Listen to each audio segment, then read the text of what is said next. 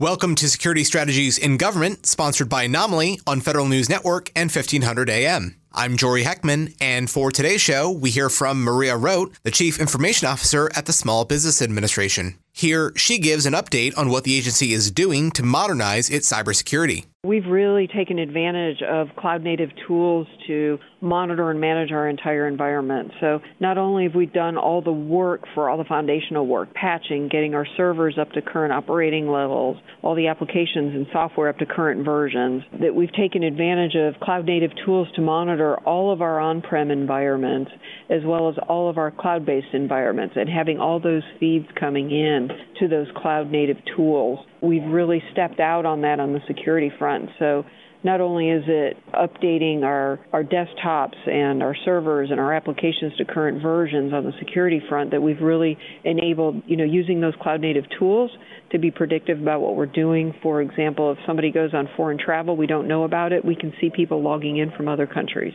getting ahead of, what's going on in the environment, whether it's what threats might be against SBA, federal government, being able to see our entire inventory, who's on our network, what they're doing, how they're using our network, and having visibility into that environment. That's something that we did not have before. And over the last really 12 to 18 months, we've really stepped out on our cybersecurity capabilities with our security operations and the entire team. So it's not just about ATOs anymore, but it's understanding what's going on in your environment. If I remember correctly, I remember you saying recently about the SBA really kind of pioneering the path on, SOC as a service. Is this part of what we've just been talking about here as far as that strategy? Yeah, so we've, in addition to taking advantage of the cloud-native tools, we just finished up actually a pilot on CDM with DHS. So what we did earlier this year was, using those cloud-native tools, we said, well, what could we do? I have a very innovative team, by the way, and very creative. And we've taken those cloud-native tools and really addressed all of the quote-unquote phases of CDM, if you will, what's going on the network. And so my security operations team, we took all of the lessons learned that we had on what we've done to address CDM and the intent of CDM without their prescribed tools, if you will, without the prescribed software that they had in their environment. And we've really taken it to the next level on the dashboard and what CDM could be. If you go back, almost 3 years here at SBA, I said, no new hardware in the environment. So for CDM, I refused to buy the hardware. It was $300,000 for all the stuff we had to buy. I did not have the budget for it. So I said, spin up CDM in the cloud. Well, if you fast forward, to 18 months ago and a year ago, starting to take advantage of those cloud-native capabilities really got us to this point with working on a pilot hand-in-hand with DHS to say, here's how we could rethink CDM, and that it's not about the tools, it's about the data and what you're seeing on the network. We've taken that data and overlaid Power BI data analytics tools on top of that, so we could really dig in and analyze the data and really build out a robust dashboard. So we've got that security operations, the 24/7, and it's not just about my office, it's the entire agency that we've onboarded to our security services, so that we can see everything that's going on in our environment all the way down to the mobile devices. Sounds like a productive pilot. And so the outcome really on that was this dashboard? Yeah, so we've really tried to think outside the box of, what is the intent of CDM? And it doesn't have to be a tool-based model. It's really about the data and how can we leverage the data to really understand who's on our network, what they're doing, and being predictive about things as well. So that's what really drove us to the pilot. And we did finish up the pilot, and we're working on collectively with DHS on that report right now. I feel we've touched on this a little bit already, but maybe if there's a little bit more to unpack here. It seems that cloud has been a real foundational element of all of what we've been talking about. And, it seems SBA has really been a leader in this cloud migration effort. And so my question for you, Maria, is, how has cloud enabled SBA to better carry out its mission? As we're modernizing, SBA's had a lot of legacy systems, but taking advantage of the cloud capabilities, the compute, and not having to, develop applications. I can take advantage of software as a service, the public-facing applications that we have, putting them out there in the cloud. Even SBA.gov, moving that to a cloud-based platform where it was recently hosted previously hosted on-prem, you know, gives me immutable platforms. I can spin up another site if something happens to it. But having, you know, backups and all of those kind of things, and certainly for the public, having, you know, stable interfaces and stable applications that they're using that aren't going down all the time, taking advantage of those capabilities and having the backups and the data available, you know, taking advantage of cloud and the power of the cloud and being able to spin things up as I need it, as I go forward looking at, you know, either RPA or ML, and, you know, as I get to that 360 view of the customer, using cloud capabilities to start using AI, because I could have a model, for instance, of a customer, and that if somebody gets a loan and then they're looking at business plans and they're doing these things, I can start using AI if I have that customer model to be predictive about, oh, by the way, customer, here's what you might need next. And I can get that power and that capability through cloud-based solutions to be able to do some of that. All right, something to keep an eye out for. And Maria, of course, you know, we've been focusing on cybersecurity, but that's only just one small piece of the puzzle when it comes to IT, you know, the big picture behind IT. And so with that being said, what is the SBA doing to promote kind of a big picture enterprise transformation? Are there any other projects in the works when it comes to that? Yeah, when you look at SBA, we've been undergoing this big, and I call it a digital transformation, and really looking at everything across SBA, what we do, the entire technology stack, as well as the people and the processes in what we do. So it's not just about technology. There's also the people and then the process piece of it. But how do we lay the foundational pieces of that? And it's not about technology. I've had this, you know, vision of a 360 view of our customer. We have more than 30 million small businesses and entrepreneurs that SBA supports, yet we have a stovepiped environment and we don't have that 360 view. So how do I enable the technology to allow for that? How do I put in the foundational things to improve the employee productivity? What are those things that I need to put in place where I know that I want to get to that big picture 360 view? I've got to have the foundation in place. I've got to have the network, identity access management. I have to have the employee productivity tools, the support services, all the way through that data layer, you know, having access to that data and working all the way up through the application. So enterprise transformation, you know, there's multiple pieces and parts to it, because it's not just about putting one tool in place, but it's looking at the entire ecosystem of technology as well as the people and processes to really drive that digital transformation that we are in the midst of. Security, monitoring, management are certainly foundational pieces of that, but everything from, you know, migrating to the cloud all the way through making services available for our customers, right? We've got legacy login services. You know, our customers should not have to come in and have to remember a dozen different logins and passwords, because that's how our legacy system operates. So right now we're in the middle of transitioning to login.gov, one login to access everything in SBA, and really trying to drive those types of enterprise solutions. On the workforce side of it, a little over a year ago, May of last year, we finished an IT strategic workforce plan. We've been executing on that, essentially our first year of execution for that, and really focused in on this year of the workforce and training and getting more training in the hands of the folks out in the field as well as in my office, to get folks up to speed on new technologies, not just for today, but for tomorrow, and get people set up for that. That really segues into my next question. On the people side of things, what does that training look like that the IT workforce of the future is going to need to know about? So we've started with the basics and the foundations on the training. So Cloud 101, Cloud 201, if you will. So the basics on cloud, regardless of which platform, which cloud it is, but you have to have a basic understanding of cloud. So we've had a lot of training on cloud. We've had data analytics training as well, because we do have a number of folks that are real heavy in the data front as we're building out our data enterprise, if you will, and our data management strategy. So data, cloud have been big ones, and just really focused on those things to start with so that people start coming up to speed. As you spin up VMs in the environment, people need to understand how to operate in that environment. It's very different from being on-prem and having, you know, hardware that you're working on.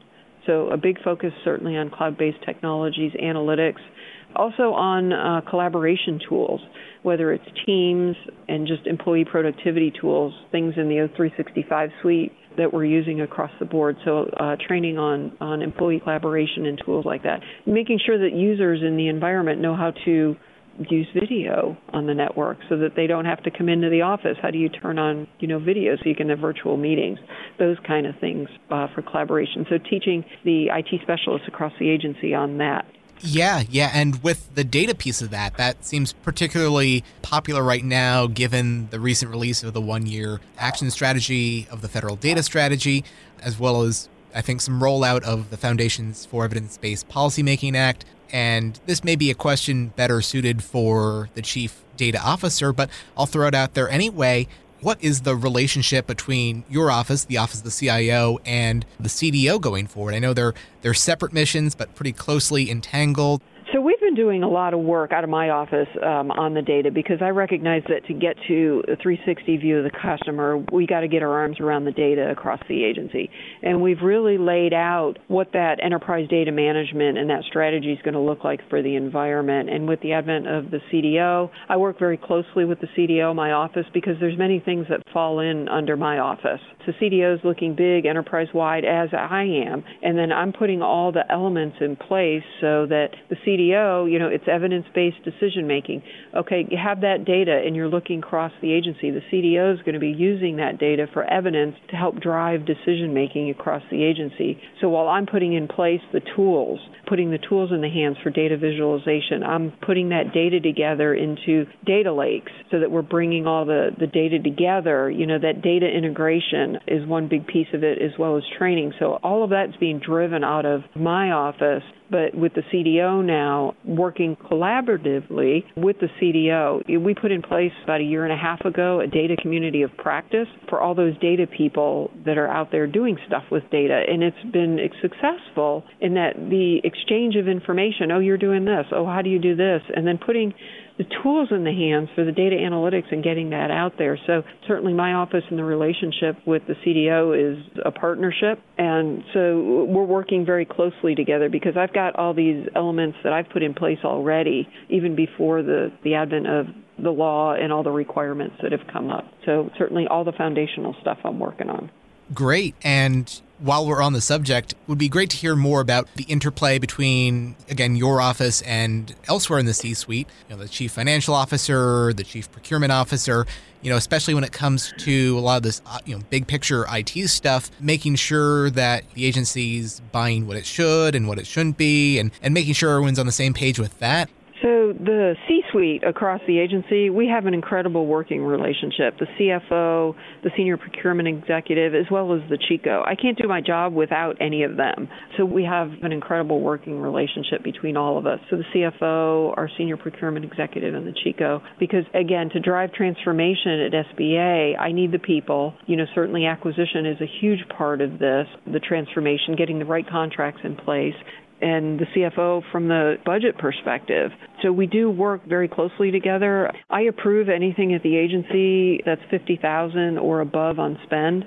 In addition, any new software that people might want to request in the environment, that's got to get approved through my office. So there's a lot of checks on a lot of those. And we have an investment review board that I co-chair with the CFO. And then, again, working very closely with the CHCO to hire the right people to bring them in. I am taking advantage of the recent guidance for the CIO to be able to do the direct hires for bringing people in for 4 years with an option to bring on for an additional 4 years. I think that's going to give me, as a CIO, incredible flexibility, but putting that together required a partnership with the CHCO to make that happen. That's not just about the CIO, that's about the CIO and the CHCO working together to make that happen. So we work very closely together. On the budget front, I review all the advanced acquisition strategies for everybody across the agency, sitting side by side with the CFO every year. So looking at the out-year budget, where the IT dollars are being spent. And then the CFO and I are in partnership rolling out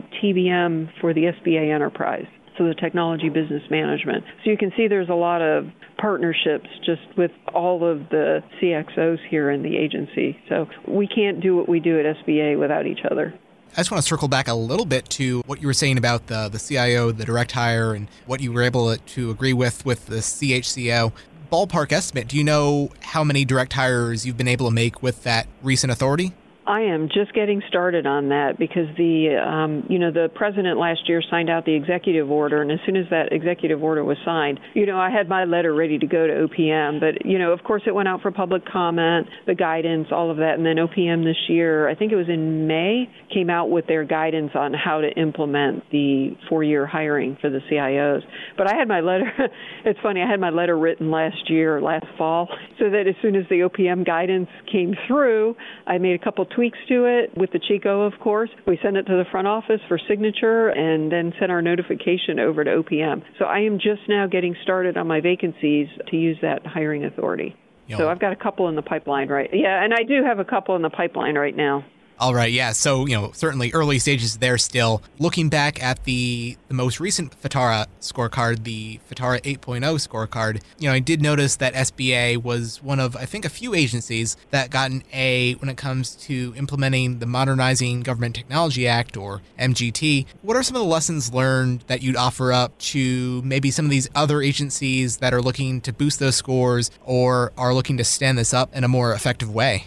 So SBA did not have any kind of a working capital fund at all for anything. And so having the IT working capital fund with the CFO, we saw advantages of that because given where we are on the modernization trajectory, being able to do longer term planning instead of doing 12-month sprints, if you will, that, okay, I got to hurry up and do stuff in 12 months, but having the ability to look longer term over 3 years by, turning that 1-year money into 3-year money gives me a little bit more flexibility. So when the opportunity for the IT Working Capital Fund, when that came out with the MGT Act, the CFO and I worked very closely with Ledge Affairs and OMB to get the language in there in the appropriations language so that we could stand up the IT Working Capital Fund. So we have since done that. You have to go through a reprogramming effort to put funds in there, and we're in the middle of that reprogramming effort right now working with OMB to put money in that fund so that we can use it for a number of long-term projects that we've identified. So that's what got us an A, is us standing up our IT Working Capital Fund and getting our arms around that, and now we're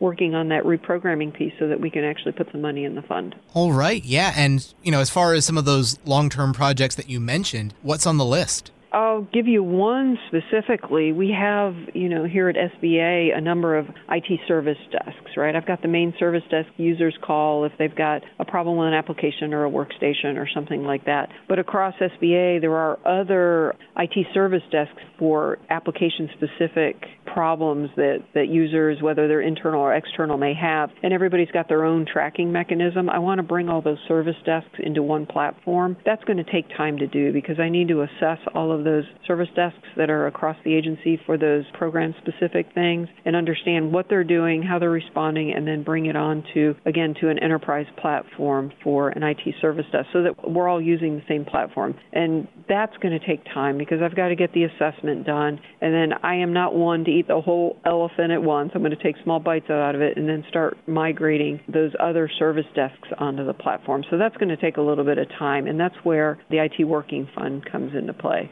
That was Maria Roat, the Chief Information Officer at the Small Business Administration. This has been Security Strategies in Government, sponsored by Anomaly. I'm Jory Heckman.